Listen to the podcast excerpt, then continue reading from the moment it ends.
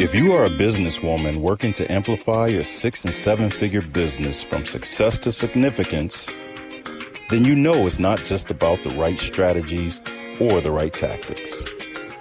It's more and more about high caliber people around you, your team, your collaborators, and advisors that can open doors for you and widen your reach.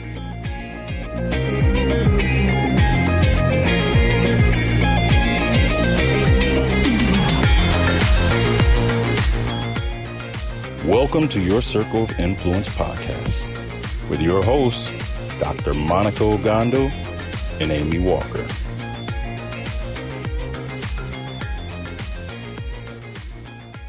Welcome, everybody, to another episode of Your Circle of Influence podcast. I'm your co host, Dr. Monica Ogando.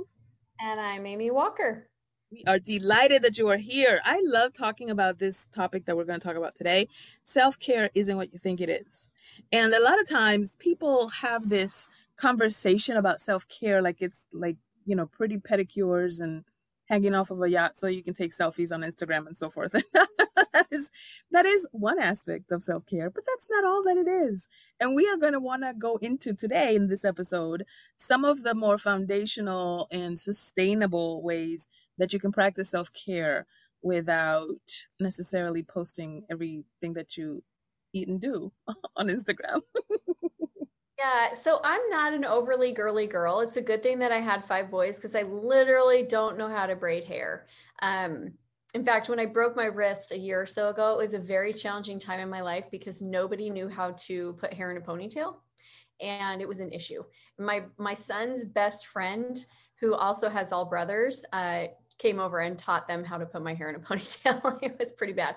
So a lot of the things that you know I have heard about, like go shopping, buy yourself something nice, um, get your nails done, get your hair done, get a makeover, you know, all that kind of stuff. It just does not do it for me. But the thing that I have found is that if I am not intentional with self care, then I become unintentional with self soothing. And the self soothing is quite often negative. So, for example, I've been working really hard. I deserve some Ben and Jerry's. Um, I have had a long day. I'm gonna I'm gonna binge on Netflix tonight, or insert something else. But they're they're things that are soothing. They're not necessarily nurturing. So that's been something that i've been having some awareness around lately is when i feel that need to go into self-soothing i'm asking myself okay what is it that i really need? Like what's the nurturing that i need right now? And sometimes it's like I need to lay here and do some deep breaths and just be. And sometimes it's I I haven't eaten in a long time and I need to actually I haven't had enough protein today. I need to eat some protein. Or sometimes it's um I need a hug and I need some snuggles and I need like physical touch. Like it's been really insightful as I pause and I ask myself, what is it that I need? What is the nurture? It's a very different answer than where I go to first. Because where I go to first is unintentional soothing like oh i i need some soothing there's definitely something needed here and the interesting thing is that you can guarantee the soothing you can't always guarantee the nurture right like you can't always guarantee that you feel and receive what you need because sometimes nurture involves others and things that are outside of your control um, but it's been so much more restful for me. Yeah, I love that you you're using a distinction about nurture and soothing because I call it um, medication. Sometimes mm-hmm. we medicate ourselves with our own appetites, and mm-hmm. sometimes mm-hmm. that appetite might be going shopping. It might be the appetite of entertainment. It might be the appetite of sex. It might be the appetite of food. There's a lot of appetites that we use to self medicate, and that's not nurturing, right? Mm-hmm. So it's like food is supposed to nurture you and give you the nutrients that you need so that you can perform your best life. It's not supposed to lay you out and lay you unconscious with a with a sugar coma so that you don't have to deal with whatever it is that you're escaping from. and so it's a it's a good distinction to have because then what it does is that it allows you to really get conscious about what is it really that I'm wanting here. Yeah, I totally agree. Um, so the other thing that I've been thinking about, and I am not here. But I read somewhere recently, it was probably on someone's Facebook post, that their version of self care is living a life that they don't need to escape from. I was like, ooh, that's good. I don't have that though. I still am like, I need a vacation. I need to take tonight off. Like I'm I'm still living my life in a way that I do get to points where I'm like, legit, mama needs a break from all this. So I'm not there, but I really love that concept. You're not there, but you really love the concept of what? Which which part? Like living your life in a way that you are taking care of yourself so well and so consistently that you don't need breaks from it. Oh, right. Yes. I mean, I think that that's um I think that's a dance. Mm-hmm. You know. I think the contrast and the peaks and valleys are in themselves lessons and tools for mastery for us to practice. I think the reason why we go sometimes the pendulum swings so far to the left of self neglect or self abandon is so that we can, you know, the response to that is usually going all the way to the other end and just being like self indulgent and, and nihilistic. And the contrast helps us to be like, okay, I don't want either one of these extremes. Where do I go so that it can be a nice balance? And we dance in between that. The other thing that I want to say about it too is that if you think of yourself as a high performing high high performing athlete, boxers or football players or basketball players, etc., they have an on season and an off season. Right. They eat differently in the off season than they do when they're it's on season. There's a hmm. certain mm-hmm. pace that happens when they're in season or on season than off season. And yeah. it is not sustainable. And sometimes what happens in entrepreneurial world is that it's always on season.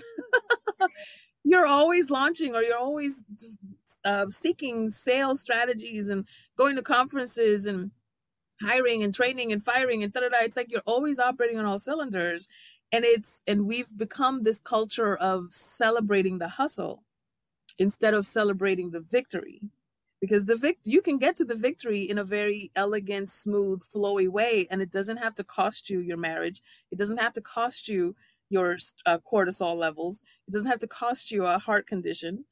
Uh, and that it costs you that isn't something to celebrate. Like, wow, look at you. You're such a hard worker. Yeah. Truth bombs coming at you today on your circle of influence. So, Monica, let's, if you're good to go here, let's talk about you are in a very challenging time where you are full time caregiving for your dad who's on hospice and also kind of being the family glue that's keeping everyone together how and still working and trying to commute back and see your husband like every once in a while. How and, and that's a legit season of i don't want to call it crisis but there are certain times where like you have to look at the life and go yeah this isn't what i would choose but it is what i choose to do. Mm-hmm. So how are you finding self-care and what are you doing for it in the midst of like a legit hard season.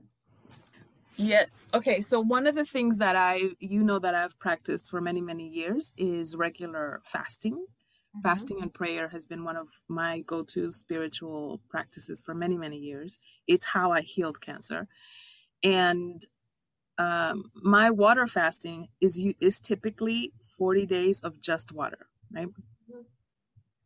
I've played around with other other rhythms. Like sometimes it'll be seven days of just water and then have one meal, and then another seven days of just water and then have one meal. And that way, um, mostly for health reasons, because as I've gotten older, I find that I need more electrolytes and I need my hormones to be at a at a balanced level, et cetera, et cetera.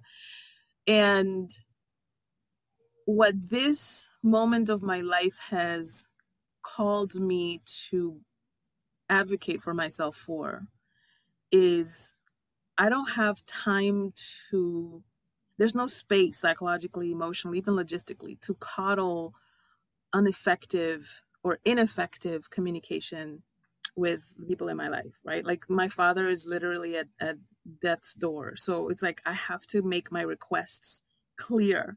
I don't have time to be pussyfooting around like, "Ooh, could you maybe please?" and hints and passive aggressive behavior and as as familiar as those things may be, they're not effective. If they ever were effective, they're not effective now. Um, so I've, I've had to be very clear with people. And sometimes my clarity comes across as being abrupt or uh, unfriendly or unloving. So I've had to speak to the elephant in the room and just kind of do the whole disclaimer thing. And the disclaimer thing is more so so that I'm being responsible not only for the communication I'm giving, but also how it's being received. Mm-hmm. I'm being very conscious of that. And then once once I've made my state clear, then I leave people to however, you know, like how you choose to work with that is up to you. And I'm okay with however it is that you choose to work with that. And that's been a source of conflict, particularly for my mother and I, because we have different communication styles. We we're from different generation yeah. of what it looks like to be a wife or a mother or a daughter or dutiful or abnegation, you know, all of that stuff. And so there, we've we've had some clashes about it. Um, and it's it's always been important for me to, for to have her understand that my not agreeing with what she's doing doesn't isn't my rejection of what of her behavior isn't a rejection of her mm-hmm. And it's funny to hear myself say that because a lot of times what happens is in your zero to seven that's the thing that you most want from your parents parents yeah. are you know tantamount to god to a child and so what the thing that you most want from your parents is i'm loved and lovable no matter what i'm doing mm-hmm. and i i recognize that neither uh, one of my parents got that in their zero to seven which is why they were so committed to giving it to us in our zero to seven as their children Mm-hmm. So, well, one of the things, one of the magical things that happens when you give children unconditional love is that they have no problems saying no to the shit that doesn't work for them. Right. And they become self advocates in that way. And then it's like, wait a minute, what? I can't manipulate you with guilt trips, but my mother did that. It's like, yeah, but you said it didn't work for you and you weren't going to raise your children that way. So now you're on the other side of what that looks like. And I've had to, the self care for me says, no, I don't want to do that. Like in the Bible, it says, let your yes be a yes and your no be a no. Mm-hmm. That also means when somebody wants you to do something for them and you don't want to do it, it's okay to say no. That's right. part of, that's an acceptable response to a request. Yeah. And I've had to grapple with guilt feelings about it because, you know, both of my parents are older and there are mm-hmm. certain things that my mother cannot physically do. So and also i don't want to do them. So then it's like okay but it still needs to get done. So can we get it done and not have to break my own boundaries and not have to force her to do something she's incapable of doing physically? Like we have to come up with some win-win. Yeah. so self-care isn't just about me and what i want to do. It's also making sure that other people feel taken care of as well. Mm, that's good. Self-care well this goes back to a conversation that we had a few epi- episodes ago where it's not us versus them it's us and us. Yeah. So self care isn't just my care, it's our care. I love that. So I'm in a different season right now where um, I'm experiencing a lot of wins in a lot of places. And as a result, it's like I, my challenge is don't put the brakes on because it's all it's almost overwhelming how many new clients we have coming in and how many new leads we have coming in and how many new opportunities. It's almost overwhelming. And in the past what i would do is i would put the brakes on so that i could be comfortable with the level of business that we're doing. But i am really comfortable. I know what that level is. It's between five and six hundred thousand. And if i want to be a million and beyond then i have to step into this new space of I'm not comfortable with how many new clients we have. I'm not comfortable with how many leads, you know, like all of that is uncomfortable for me. So, what I'm looking at with self care is putting boundaries on my work and being okay with it. Because what I've done in the past is okay, there's more going on. That means Amy works more. And I and putting boundaries around my time, uh, doing things like giving myself little uh, walks during the middle of the day when normally my butt would be glued to the chair until the work was done. Um, doing meditation breaks, taking little power naps, um, taking days off. Uh, when we had uh, Kayla on our show recently, Kayla Osterhoff, and she was talking about our cycles, I went into my calendar and I blocked off my menstruation days, the first two days of my period for all the months, and I put them in as planning days because Good for you. No, it sounded cooler than period days. So I put them in as planning days, but they're um, but just being in that space of protecting my needs and not putting the brakes on is super new territory for me, but that is that is one of my biggest self-care efforts right now. I love that. I think that uh, honoring cycles, not just our own cycles as women, but also just the cycle of life, you know, like winter is a time for clearing and, and, and barrenness and openness. And it's so interesting to me that our culture is very counter counter to that the mm-hmm. times in in nature if you watch nature right the winter is desolate it's open it's, it's like low, low external activity a lot of internal activity because things have yeah. been planted and you just need to let them grow but the external activity is very little yet our culture in that time that's when we're the busiest used yeah. to, we have Halloween and then we have Thanksgiving and then we have um, the Christmas, like all the shopping and the sales and the eating and the cookies and the parties and the blah, blah, blah, blah. And then you have, you know, New Year's Eve and da, da, da.